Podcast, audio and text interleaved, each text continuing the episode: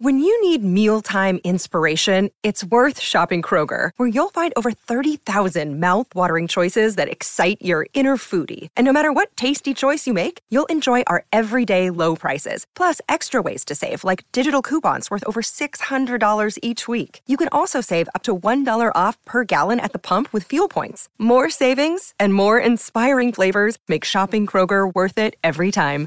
Kroger, fresh for everyone. Fuel restrictions apply.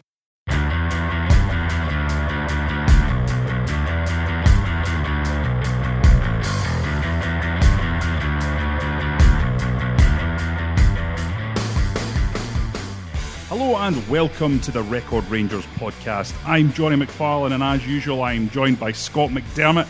It's an interesting one for us today as we look back over Rangers' 2 1 defeat at Tynecastle by Hearts. Uh, loads to talk about from that game.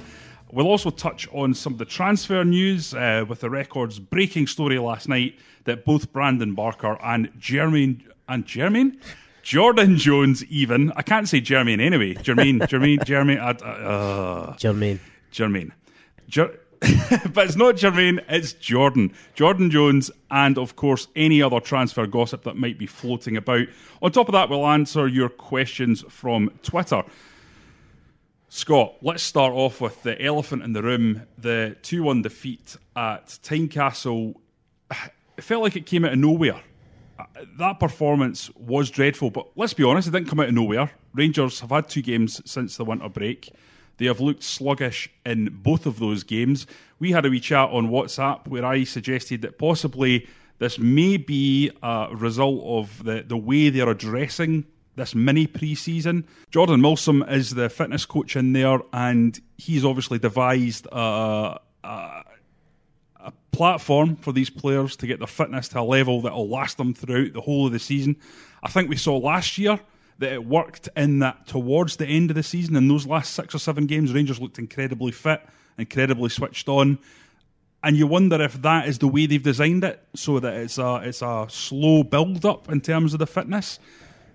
The thing, the, the reason I think that Scott is because this is the second some this is the second winter in a row we've had a break. They've come back and they've just absolutely not looked themselves. They've looked tired. They've looked sluggish, and there's not been that spark about the play that there was before they went off in the break. You you take a different view. I, I just I don't I can see where you're coming from, Jonny, but I I don't think they looked unfit in the game on Sunday. I don't think they looked as if they were struggling for fitness. No, they're playing against a Hearts team who are no rock bottom of the league, morale at, at rock bottom, albeit they've they've had a lift the last couple of weeks for the manager. You know, talk about guys like Steven Naismith just coming back for injury, John Souttar coming back for injury, Liam Boyce who clearly wasn't 100% fit, Sibic who came in for Barnsley, hardly played all season, so I refuse to accept that, that fitness was the issue um, on Sunday. Um, I, th- I think it's far more to do with mentality and attitude, not get not winning second balls, um, not realising what type of game uh, you were going to be in for, uh, just not at it. Basically, a bit bit blasé, a bit complacent. They've struggled at Tynecastle already this season. Uh, you thought they would have learnt the lesson for that. Steven Gerrard was at pains last week uh, when asked about it to say the players have been prepared for anything that's going to come their way at Tynecastle. We know what type of game it is, irrespective of- whether Hearts go direct and long like they did under Craig Levein, or whether they go for this kind of high pressing, trying to play out for the back uh, under Stendel.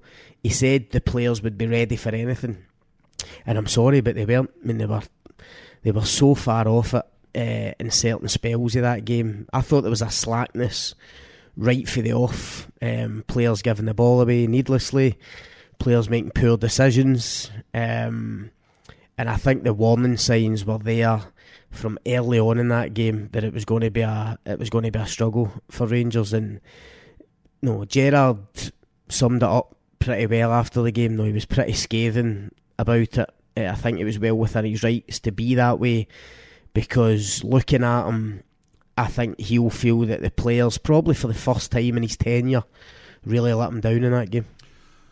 I watched the game, Scott, and I felt like I was watching a team that was playing with Alfredo Morelos and James Tavernier, but neither were there. Yeah. You've got John Flanagan, who's going to get a lot of stick, and I've seen on social media Rangers fans single him out. Rightly, he had a very, very poor game. But I think we both think that John Flanagan is actually quite a useful player to have in the squad. Yep. Defensively solid, you know, a guy who loves to get stuck in, a guy who I don't think you can question his mentality. But at the same time, he's not going to be a natural like for like swap for Tavernier. He's not going to give you that, that outlet on the, the right hand side. And what that means is if you're playing the same way as you would with Tavernier, teams are going to overload Barisic and Kent, double double mark them, put a lot of players over that side and try and funnel Rangers possession down the right where under John Flanagan they're not going to have that same kind of attacking penetration. And it's the same in terms of the balls you're going to give to Defoe. You can't give him the kind of balls you're going to give Alfredo Morelos because No.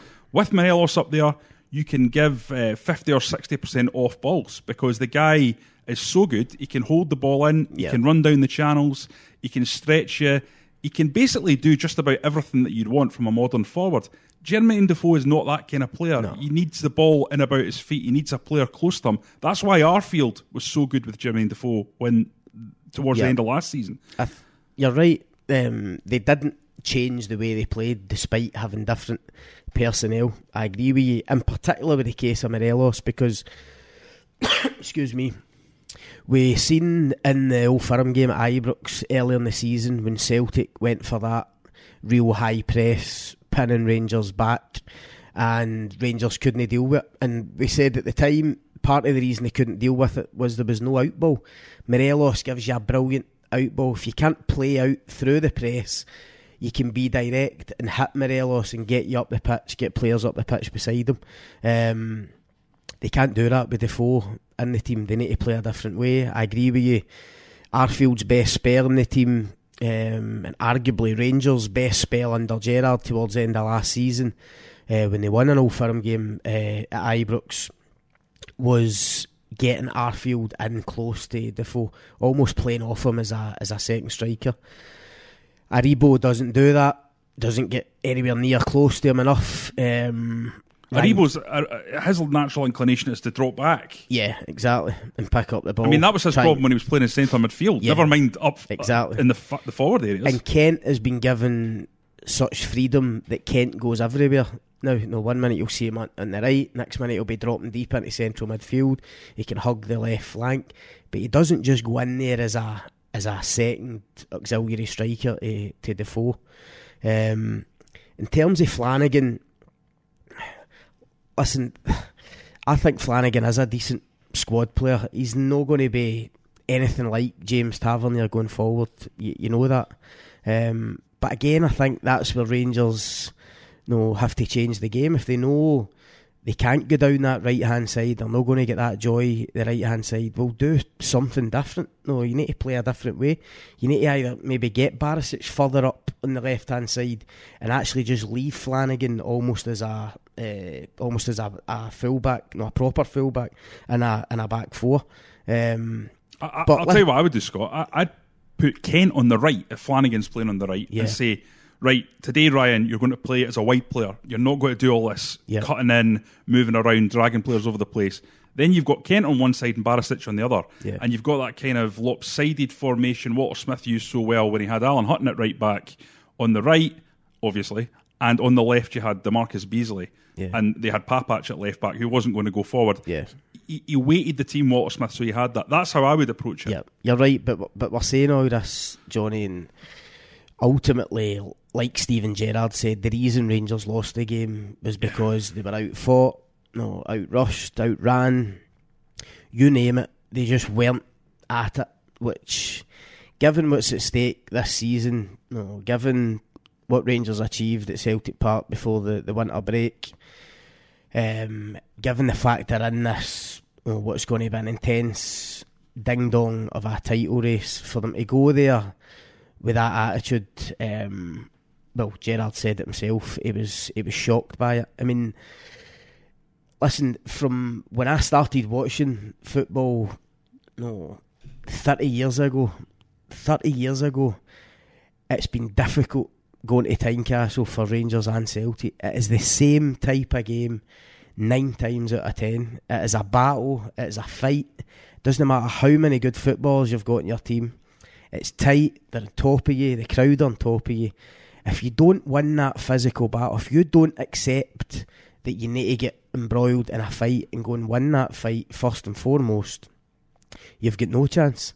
If Rangers would have been up to it physically and won that battle early on, no, like Gerrard says, winning first balls, winning second balls, even if their play in possession was scrappy, eventually the the talent that Rangers have got would have come through. Rangers have got far better players than Hearts. Hearts are sitting in the bottom of the league, no, for a reason in terms of how they've been how they've been playing. Rangers, no, what Rangers have done in Europe, what they did in the last Old Firm game, it should have been if it should have been far too much for Hearts if Rangers had matched that intensity, that aggression, no, that desire to go and win, uh, go and win second balls, win tackles.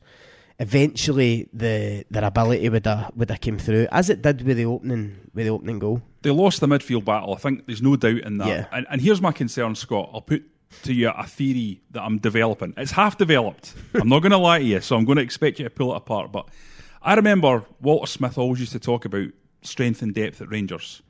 And it's not even about when someone's injured and someone else comes in. It was about driving the guy in front of you on to better performances because they knew there was an international class guy behind you Yeah. waiting to take your place. Now, in the central midfield areas for Rangers, they've been brilliant. Let's not deny it. Let's not throw, throw the baby out with the bathwater. Despite this performance, overall, central midfield players, Kamara, Jack, um, and uh, Davis have been very, very good. My concern is Andy King's gone out the door, an international player. Uh, is about to go out the door by the looks of things. A, a guy who I think we, we know is a very, very good player at Premiership level. Is there a danger that you, you lose that competition and all of a sudden people go, Oof, right, listen, I don't have the same level of competition hanging over my head here? Well, listen, even if they guys go, they've still got five quality first choice, first team central midfielders in Davis, Kamara, Jack, Aribo, and Arfield. They're all natural central midfield players, irrespective of where Arfield and Aribo have been playing. So, I mean, that's decent kind of strength and depth. Obviously, you've got other guys like Polster and Halliday and that who can who can play in there um, if need be. Um, the question is, do those five give you enough in terms of variation? Um, in terms of what we've spoke about on here, no, for what seems like forever. In terms of a guy middle to front who's going to go and create things when you really need them. When when a game is tight like that, we've spoke about it for for so long. I think Aribo in the summer was brought in specifically to do that job. And let's be honest, we all think he's a very good player. We all think it was a, a, a coup for Rangers to get him for the price that they did. And he's still young. No, he's still a developing player. But has he been the answer no, to that kind of creative spark for, for middle to front? I don't think so. I mean, his goals and assists will, will show that. Even though it was a it was a lovely layoff for Kent's goal on, on Sunday.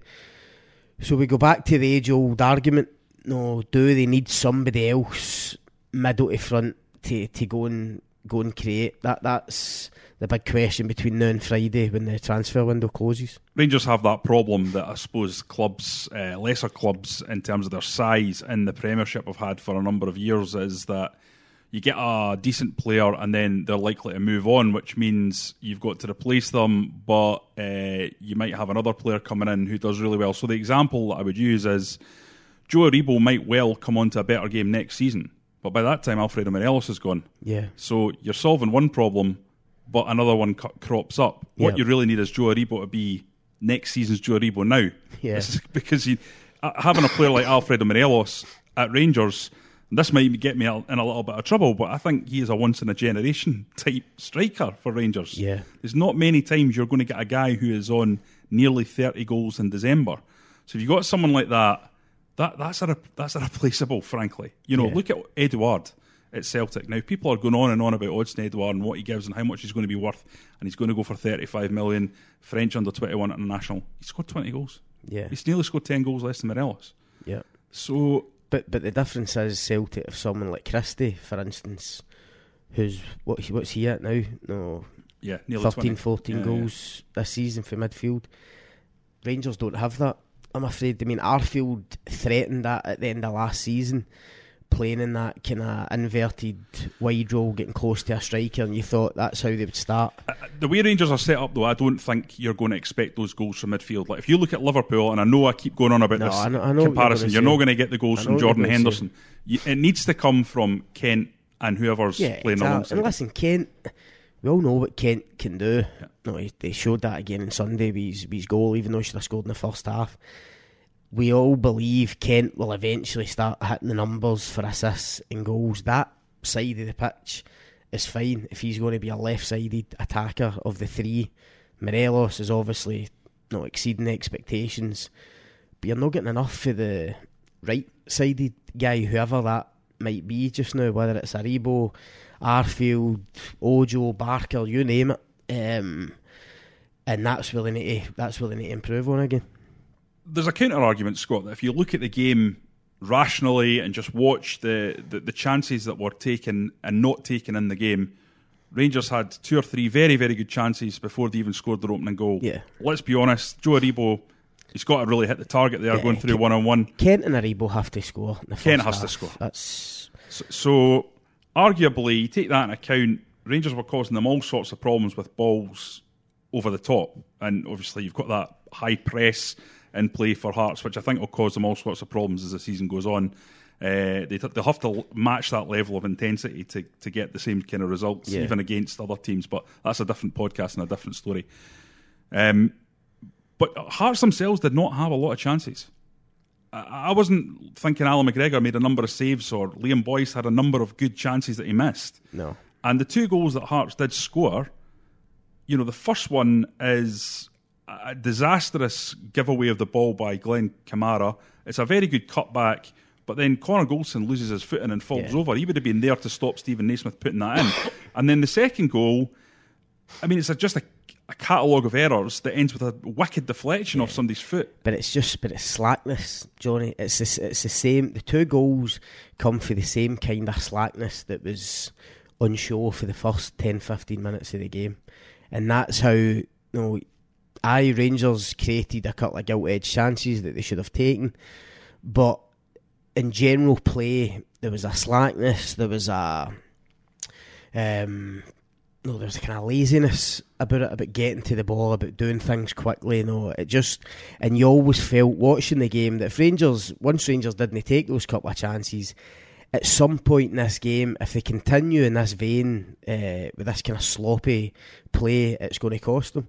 The first goal, Kamara, who I thought had an absolute nightmare on Sunday, I have to say, and I know we've joked on here before about you know, times I've been uh, a wee bit critical of him, but I mean, my God, he was so far off it. He- Um, he does not excel in the heat of the battle. No, if it wasn't for Ryan Jack's injury, I think Kamara would have come off at half time, and Jack would have would have stayed on. Yeah. Eventually, he did come off later in the game. What he was doing at the first goal, I've got no idea. I mean, you, you speak to players or you watch games. You're lucky if you get two or three touches at Tynecastle because you've got three guys hound, hounding you.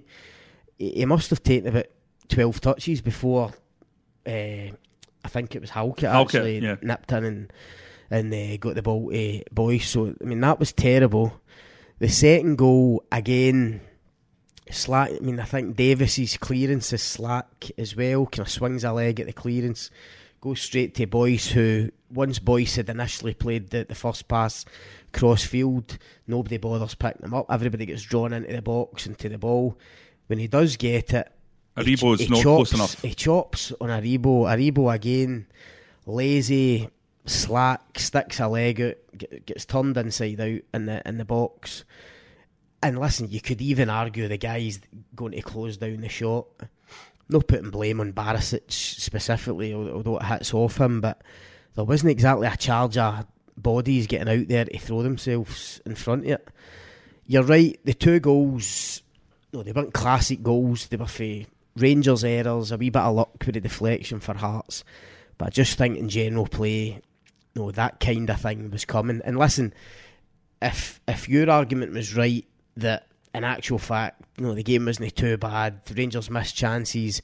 Hearts got a wee bit of luck with theirs. Steven Gerrard would have come out and said that full No, time. I, but I thought. I, I suppose my point is, I think he's a little being a little unfair, but I think he's right to be harsh on them. I don't think Hearts deserve to win the game. I, I'll, I'll I'll stand up to anyone who says that. I don't think Hearts had control over that game at any point. I know they had a slightly more possession, but Hearts went out to break. Rangers, think Rangers did No, they didn't. Neither team did. point? The game was totally broken from a tactical point of view.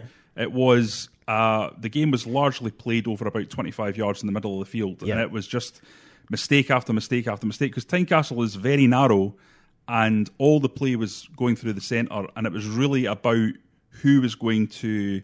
Well, if Rangers could uh, basically break through Hearts' high line, The- or if Hearts were going to be able to get balls in the box and cause Rangers problems. The, the other criticism of Rangers' performance is that after going a goal up and scoring a brilliant goal, you have to say in the, the counter attack, yeah. that should have been the game finished. They should have been able to see that out, but they had just allowed themselves to get drawn back into this Well, it- slackness and It was you know, another situation where Rangers went massively on top for about 10 minutes after they scored the goals. Yeah. I said aloud, and several people on the desk agreed with me watching it here at the record offices. Rangers have got them on the rack here. Hearts are there for the taking, but Rangers need to get another goal because Yeah. if it goes 15 20, we've seen this movie before where Rangers will be struggling and then Hearts will look to hit Naismith and Boyce, who it was obvious we're going to cause Katic and Goldson problems because let's face it, they're as good as you're probably going to face outside of Celtic in Scotland. If Naismith's fit and on it, he, he's terrific. Yeah. He's Scotland's number one striker for a reason. And Boyce, uh, I was really impressed by Boyce. I think Yeah. if that's him half fit, I think he'll be a really good signing for them. Do, do you think there's a, there was an argument at 1 0 once Rangers score and then maybe five, ten minutes don't get another one to put like Edmundson on off the bench just to sit in the middle of the park? And as you say, if the game is so scrappy and broken like that, just dig it out. Yeah. I mean, just grind it out. And, Yeah. and Kamara was having a nightmare. Davis wasn't playing well. Um, I just wondered whether no Edmundson. I know it was very late on it at Celtic Park. but Obviously, when Rangers were winning, they threw Edmundson on just to just to defend. But I just wonder, Edmundson's actually very good in the ball. You could have stuck him as that anchor man Yeah. in midfield just to try and stop Hearts' attacks. You know, give you a bit more aerial uh, strength in there as well. Listen, it's just it's, it was just a thought. No, I think it's a good one. My, my last point, I just want to make this point before we change the subject and go on to something else because we've been talking about this for 25 minutes, is just the fact that there was this lack of response to Hart's second goal. I know it was quite late in the game, but you would expect at that point it to be like the Alamo. Yep. And we've seen this so many times with Ste Rangers under Steven Yep, Gerrard. I agree. And it's very, very frustrating because the manager himself, that's not representative representative of his character. No. It's certainly not as a player. And it's something you see from Celtic all the time. If they're a goal down, they are at it. Yeah. They are all over you. They're shelling the box. They're attacking and going for a goal. And you always think with Celtic, you just have to look back to that Hamilton game, right? Hamilton get an equaliser in the 89th Exactly. minute. Everyone looks at each other and go, yeah, but Celtic are still going to get another one. Yeah. And that's what they do. They shelled them. The Rangers, so often we've seen, uh, Lack of urgency. yeah, lack of urgency. Many times have we spoke about that in the last in the last eighteen months. they, Um, they struggle with a plan B in those situations. yeah, and, and listen, I think part of that might even come from what you touched on um, in terms of lack of strength and depth, because I think a lot of times Rangers don't get enough for their substitutes coming coming on, particularly late in games, particularly attacking substitutes like like Ojo coming on in, in Sunday. Who, I mean, the, the chance that uh, the chance that Defoe got was for a deflection off a chance that, that Ojo had, and again just They got in each other's way. But just talking about that, Yeah. that slackness, and Ojo was like so casual. That was a brilliant chance for Rangers in the, the counter attack when they, they dispossessed Hearts and got like a kind of three v two at the back. Ojo had the chance to go and take it and get a strike away. Again, he takes four touches trying to come in field, gets blocked. Uh, his attempted shot gets blocked and it falls to Defoe. And Defoe should have obviously done better and hit the hit the target. But again, guys like Ojo coming off the bench, I'm sorry, just no doing enough for Gerrard. And listen, I, I said to Steven Gerrard last week at a press conference whether, or I asked him whether the Stranraer and the St Mirren game had made him think again about or change his thinking about getting another attack minded player in before the window shut. And he basically said, Well, I've got two attacking players coming back. I've got Morelos and Greg Stewart to come in. And he's right. No, you need to remember these guys are missing, but is it going to be enough? I'm not sure. When you look at where the likes of Barker and Ojo and Jordan Jones, I know we'll speak about, look at where they are in terms of what they're contributing. He might need something extra. Just on Ojo, I noticed there's a lot of criticism. And listen, he's a young lad, and, and I don't really want to add to it by being too hard on him. But at the same time, what has he actually given Rangers in the yeah. last three months? I mean, I think he had a very good start. He showed that he, he can score a goal, he can set up a goal but beyond that first maybe four or five weeks, he's had that one moment against Feyenoord where he had a terrific hit at the ball. Yeah. But that was his own, only real moment in that game. Yeah. And apart from that, he's just not offering much. Is is there a reason why Gerrard wouldn't be considering a Liverpool return for him, or am I missing something? Well, given the numbers he's got, I don't think he'll be returning to Liverpool. I think he'll want to at least keep him keep him around the place to give him another option. He is quick no, he can play in that right hand side. That's where he's naturally. Uh, that's where he naturally wants to play because he cuts in in the left. I thought the early signs were pretty good. I thought that's exactly what he would do. He would give Rangers real pace on the right, but always want to come in field and get shots away with, with, with the left foot, which which Gerrard wants with the kind of with inverted wingers. But you're right. Listen, there's no point. Uh, no, there's no point beating about the bush. Apart from that goal against Feyenoord, he's contributed uh, very little. He's kind of fallen into the the Ovie Ejaria mould uh, last season, where initially, you know, in a couple of European games, that looked apart, looked as if he was going to be an exciting young player, um, but hasn't he done it? And no, we're we're well into a season. It's not as if Sheyi Ojo is a an untried teenager anymore. He's played abroad. He's played in the championship in England. So the only conclusion you can come to is that he's not. No, he's not good enough for it. He can't, or he's not got the mentality to cut it at a club like Rangers when no when the heat is on. Basically, like it was on Sunday, like it will be from now until the end of the season. I don't think Steven Gerrard can look at Sheyi Ojo at this moment in time and feel as if he can he can rely on him. Um, to me, he looks like again a bit like Ejaria. I know Ejaria's doing okay now at Reading, but no, Reading's a different kettle of fish to Rangers. With, with all due respect, um, he looks like no, a kind of fairly typical Premier League academy product who no, no looks good on the eye at times. Looks as if he's got all the attributes, but when it comes to the nitty gritty, doesn't actually when, produce. Especially when the going's good, he looks yeah, good. Exactly. Aye, but when you the chips are down, he's not someone you, you can rely on. Let's move on to our colleague Keith Jackson's exclusive in yesterday's paper. Uh, well, today's paper, but last night it broke obviously on the website. Um, Brandon Barker on ten grand a week, Scott. Uh, revealed good, in that good money if you can get it, Jonny.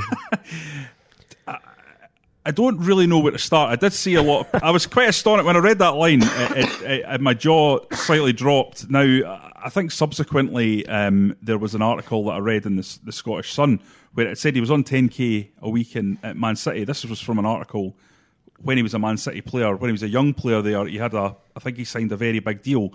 And uh, Michael Beale has talked about how good Brandon Barker was as a kid. I mean, he was cutting a swath through. Um, English lower English uh, youth divisions yeah. as a kid. He was very, very impressive. And, and you know, people thought he was going to be a, a, very, very big prospect for Man City at one point. So perhaps it's not as shocking as, as, as it was when you sort of first read it. But at the same time, how do Rangers get a guy that they no longer want who's got two and a half years on his deal at 10 grand a week when he's playing like a guy who could probably pick up maybe a grand a week? He's well getting Carlos Pena back, I think.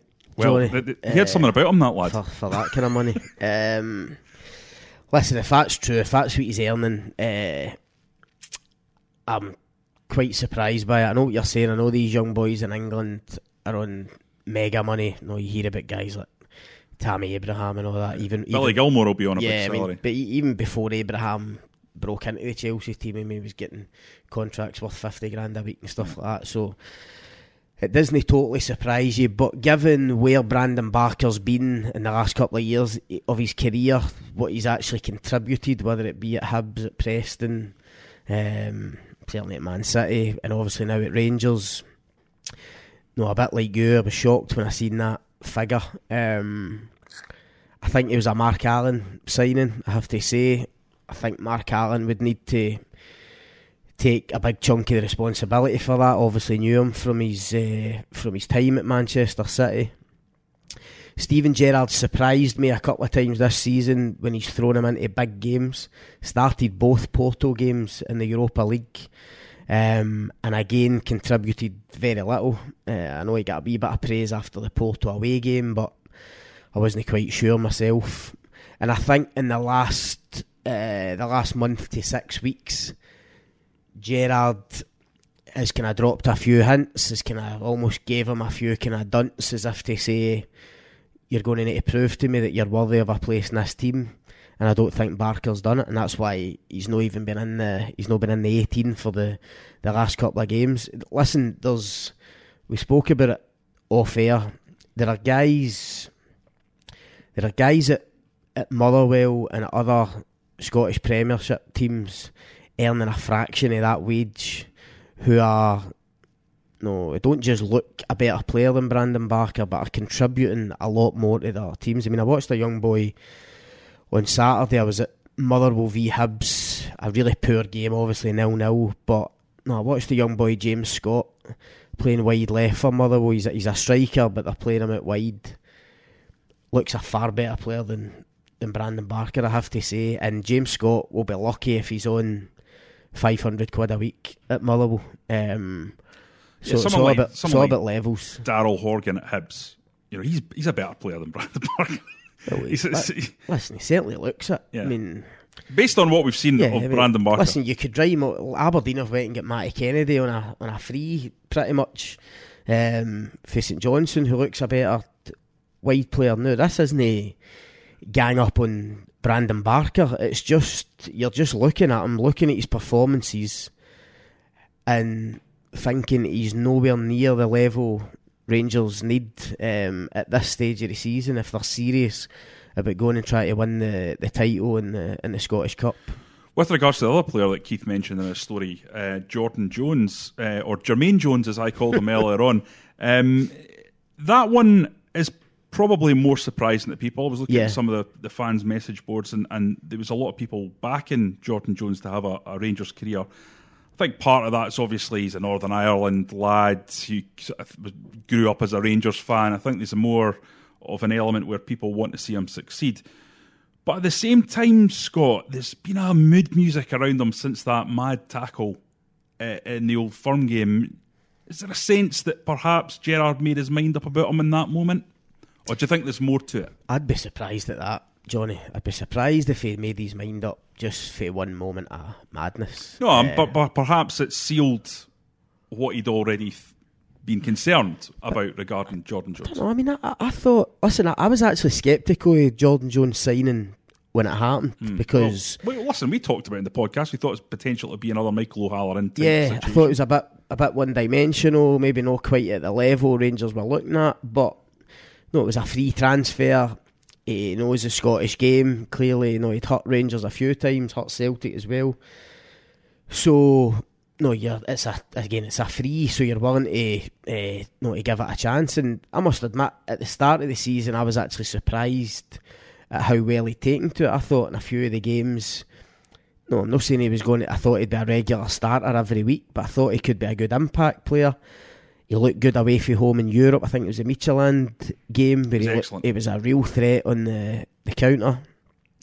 So I thought this guy's going to bring something to the squad. No, Gerrard, a bit like Greg Stewart in a different way. Gerrard will use him sparingly in, in certain games. Um, listen, he did himself no favours uh, by by what he did in the, the Celtic game, but I don't think Gerrard would have written him off at that stage, and that's why now that he's fit, I, I'd be surprised if if Gerrard lets him go easily in the in the window without having a ready-made um, better replacement. Um, I'm not sure about the type of team that would come in for Jordan Jones. I know Stoke have been mentioned, and that's an obvious one because of Michael O'Neill. Um, and maybe something like that. If a bid came in, say for like a million or one and a half, Rangers have brought him in for free. Financially, you might be tempted just to know, know, make a profit, make a quick profit for a guy that's that's barely kicked a ball for you. But in terms of Gerrard looking at his squad and what he needs for the rest of the season, um, in the final third, I think his natural instinct would still be to keep Jordan Jones around the place and, and try and try and get him into the team at certain points when you when you really needed him. Um, unless the Jones was poor in the Stranraer Cup game. Obviously, he came back in and played. I think he played for an hour before getting taken off, and he was really poor. But I mean, everybody was pretty poor that night. It was a poor game. Um, so again, to to be written off after that, that that would be quite surprising to me. I, am no. Uh, listen, I think he would get rid of Barker now at the drop of a hat if you can get him to take him, which is a a big question on that kind of money on the contract that he's on. But to let Jones go just now, I think that would be a, a bit hasty. So, given that these players may or may not go out, we don't know what will happen. Ross Wilson has a decent hit rate so far in terms of moving on ones that have been decided not to have a future with the club. Are we still thinking that if there is a player to come in, it will be someone who can operate in that right 10 role? You know, as we've discussed, Ryan Kent is going to fulfil that left 10. Yeah. You've got Morelos and Defoe up front. You don't need another striker when you've got Greg Stewart there. I've, I've noticed a lot of people say Rangers could do with getting another striker in, but I just think that's mad. Um, because if Morelos is not playing, Defoe's going to be playing, and if Defoe's not playing, Stewart's going to Yeah. be playing. So why get another guy who is going to come in between that? I- don't see him playing a lot of football. Even if they got someone on loan like a Dominic Solanke or something like that, where's he actually going to play? He's not going to play ahead of Morelos, so um, forget about it. And Steven Gerrard would be, I think, ill advised to try and change formation too much at this stage of the season. Yeah. Um, so, so I, I think that's a non-starter. But where I do think, if Rangers could get an equivalent of Ryan Kent on the right, that could make a massive difference. Cost you seven million quid though. Know what I mean? But even on loan, you know, um, Yeah. th- I think the crucial thing is this year, Scott. Eleven o'clock, the English window shuts. Twelve o'clock, the Scottish window shuts. You never know what can happen in that hour when Yeah. players who clubs are desperate to get out because they want to get their wages moved on. Perhaps a deal could come up there. I think he'll want. I think ideally now, after the the start they've had to the kind of post winter break with these games, I think Steven Gerrard now will want an attacking player coming in. Um, whether he can get somebody who primarily plays on the right, I'm not sure, but he'll want a guy who can maybe play across the kind of front line. No, can maybe no can play left, right, maybe even go through the middle if he's get if he's get pace when when need be. Um, but I think he would certainly like another option in that area of the pitch. And for me, and I said this last season as well, I think he'll want. I don't think he'll want another young boy in loan, Jonny, for a Premier League club who is coming in is going to be hit and miss. Not quite sure whether they're up to the level. Not quite sure whether they can handle the environment. No playing at a club. I think he'll want a guy who's basically been kind of around the block and kind of uh, and you know what you're going to get from him. No, no, a bit of a kind of maverick, a bit of a guy. No, maybe a bit. You don't know what you're going to get. Well, I've just said you want to know what you're going to get from his experience. But I know, mean, I know exactly what you but mean. I mean, in terms of his ability on the pitch, no, might just do something out of the out of the ordinary.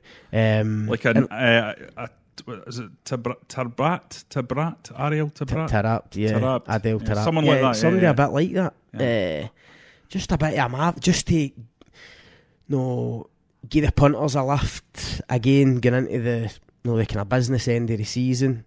No, these guys are difficult to find. I'm not saying it's I'm not saying it's easy. Um, An El Hadji Diouf type. well, Ju- Diouf did that job. No, no matter what you think of him at that time, what was it, 2011? He, Mm. he came in. At that time, he did give Rangers a lift, gave the fans a lift. Was that kind of maverick type, got people off their seats. Um, no, that kind of bad side to him as as well. didn't he play brilliant all the time? A lot of time it was on the bench and coming on to make an impact. Somebody like that. I mean, I know I've mentioned uh, Ben Arfa the day on, on social media. He was just one that has been in my mind for a while. That Rangers, no, knowing that he was a free agent, it'd have been interesting to see if Rangers looked at that no, looked at the prospect of whether they could afford that. I'm not sure what kind of deal he's getting now at uh, Real uh, Valladolid. But a guy like that who can just produce something out of nothing, I think at the latter end of a season, you need a couple of guys like that. And I'm not sure. Listen, Rangers have got Morelos and Kent who have shown already they can come up with big, big moments. Um, but I think Gerrard would want to be top heavy with those type of guys if he can be getting into this this stage of the campaign. So it'll be really interesting to see know, what other guys go out the door before Friday and crucially whether he can get another one in. Okay, a few questions now from Twitter, uh, and we'll go straight to your old da Scott. He's asking, given hope, hope it isn't old da. uh, given Foderingham is out of contract in the summer, do you think Rangers will go and buy a new goalkeeper, or will Robbie McGrory, M- sorry, Robbie McCrorie be able to fight it out with Allan McGregor? I think Foderingham will be will be here at the end of the season as backup. McCrorie's obviously out on loan at Livingston. Um, my gut feeling is at the start of next season, McCrorie will again go out to a Premiership club for another year's loan, uh, just as the kind of last part of his development which means Rangers will need to sign a backup to Allan McGregor because I expect Foderingham and, and Jak Alnwick to go at the end of the season. Um, but I think they would get a guy in, maybe a kind of experienced guy to come in for a year as McGregor's number two. Another year loan for McCrorie, but the following season, I fully expect McCrorie to come back and, you know, if not replace Allan McGregor, certainly certainly challenge him for the number one. Difficult one, Scott, but uh, this is from Sean, and he's asking how many points are needed, in your opinion, from now till the end of the season to win the title? I think Rangers are on course for something like in, in the mid 90s, given where they've been performing so far this season. If they if they keep it up, uh, I suppose it's a question of how many points can they can drop. They drop exactly. That's. that's Celtic aren't looking like they're going to drop many, especially against no. the, the, the teams. Uh, that Rangers have kind of struggled against. Celtic have, have have had more joy going to places like Tynecastle and. Yeah. Dispatching Ross County without even really looking like they're Let, breaking a sweat. Yeah, listen, Celtic have got two away. Rangers, everybody was going on about how Rangers have got this run of home games coming up, and how that should give them the advantage in the the title race. But no, with all due respect, Rangers have got Aberdeen at home on Saturday, which is always going to be a tough game, no matter what. Um, they've just had Hearts at Tynecastle, Celtic, you know, Ross County on Saturday, St Johnstone midweek. Um, sorry, St Johnstone at the weekend. Is it St Johnstone midweek? Yeah, St Johnstone midweek. And then Hamilton at the weekend. No, away games, yes, but with all due respect, I'd expect Celtic to win those away games pretty comfortably. I think Rangers have got a tougher game at home to Aberdeen. Um, so you're right. I, listen, Steven Gerrard's no daft. He said last week, um, I think it was on our back page in the, the Sunday Mail, that basically the team who makes the fewest mistakes now will will win the title. It sounds like an obvious thing to say, but he's right. Both of them will, are going to win the majority of their games. It's the, the points that they drop that are going to be that are going to be so crucial, um, and it's difficult at the moment to see exactly where Celtic are going to drop those points. Agreed. Um, we've got one from RFCN C72, nice and easy. Um, do you think Gerrard can sometimes be a bit defensive with his team selection and worrying about the opposition as opposed to thinking about Rangers? This is something I thought, Scott, that, that he was possibly guilty of a little bit last season. Well, I have to say, this season, I think with his increased confidence in the quality of his squad, I don't think he's been quite so guilty of it. No, I don't. I don't think so. I think that system that's so ingrained now with the no the three forward players and the two attacking fullbacks. Uh, I don't think you can say he's defensive, and even even in the three man midfield, as much as we've been uh, we've accused them at times of playing too much behind the ball. no, he still played guys in there like Arfield and Aribo who uh, who are attack minded um, and, and, who can play further up the pitch. So, no, I, I, don't think so. I mean, listen, I'm on here saying on on Sunday when the game was at one 0 Rangers could have shut up shop and threw on another another centre back and tried to see it out. If anything, no, they've maybe been guilty of that a couple of times. Uh, another good question from the same guy. He's asked, who starts for you at right back on Wednesday, Patterson or Polster? Flanagan's been usurped completely from that, that list, but I think that's fair given his performance. Yeah, listen, I think it'll be Polster. Um, he I was think, good, wasn't he, when he came on? Yeah, I think he'll play. I think he'll make three changes. Um, Ryan Jack's going to be out, so Scott Arfield will come in in midfield, I think. Uh, Morelos will obviously come in for Defoe, and at right back, I'd be amazed if Polster doesn't come in. He's listen, there's no getting away from it. He looks far more comfortable in the ball. No, far more comfortable getting into forward positions or attacking areas uh, than Flanagan does. And I thought it was a decent cameo for Polster. Uh, I mean, he's another guy that people have spoke about leaving this month because he was kind of seen to be surplus to requirements, but he certainly did himself no harm uh, with his performance on Sunday coming on. No, I thought he was excellent in that second half. Uh, he really looked good going forward. Some looked confident, and he, he brought Joe Aribo more into the game. Yeah, uh, and he had a couple of nice combinations with him. Aribo was unlucky with a shot that just curled just past the post, and he was very tidy and energetic. And at least he had that forward drive about him, which you just don't yeah. get from Flanagan. He no. just looks uncomfortable. So I, I would definitely play him. I do think that young Patterson is a really good talent. I first saw him in a youth game uh, earlier on this season, and, and he immediately stood out to me. But I think it's a bit unfair throwing him in at this specific stage of Rangers development Yeah. under Gerrard. It's so pressured, and you don't want a young kid making a mistake and then finding out that it- it ultimately ruins his career. I just think you have to look back to Myles Beerman and that rash tackle he made against Celtic. That was uh, Pedro Caixinha throwing him in, uh, or was it Murty at the time? I can't remember. It was one of the two of them. And, you know, Beerman was never the same again after looking quite good for the first three or four games of his Rangers career. So, yeah, I think No, I, listen, I you've agree. got to be careful. Patterson's a really good prospect. Um, I'm all for young players getting a chance, but no, Polster has played for America. No, he's played in the MLS. He's been part of this Rangers first team squad for a while now. He came into a no a really hot environment on Sunday. Um, no, a really frantic game, and actually, as I say, looked comfortable in the ball, comfortable in possession brave on the ball, as you say, got a rebound into the game. Uh, so I, I think he's uh, no, he did enough on Sunday to, to earn a starting slot on Wednesday. Final question, Scott. This is from uh, your namesake, Mr. Scott Cameron. He's asked, do you expect Docherty to come back into the 18, given Gerrard has said he only missed out due to Jack's excellent form? We've discussed whether or not we think he's the natural replacement for Jack because he's got that engine, he gets up and down.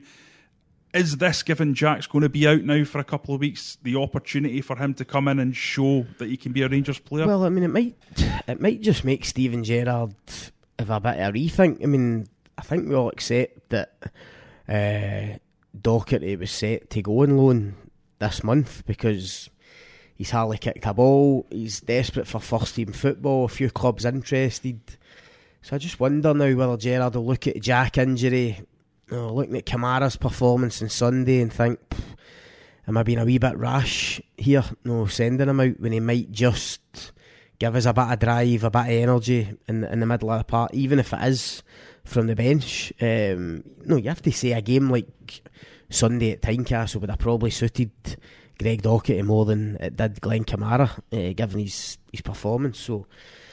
Um, I think Gerrard will have a possibly. Now, again, that's going to be really interesting between now and Friday what he decides what he decides to do, whether he decides to keep Greg Docherty hanging around. I don't think he'll want to keep him hanging around if he knows in his mind that he's not going to get a game. Uh, no, if he's if he's decided that he isn't going to get, he isn't going to challenge Kamaras and Aribos and Arfields for no, for that extra place in midfield, if you think you know, Jack and Davis were probably the, the two of the first names in the team sheet, then for the sake of Greg Docherty's development, he'll want to let him go.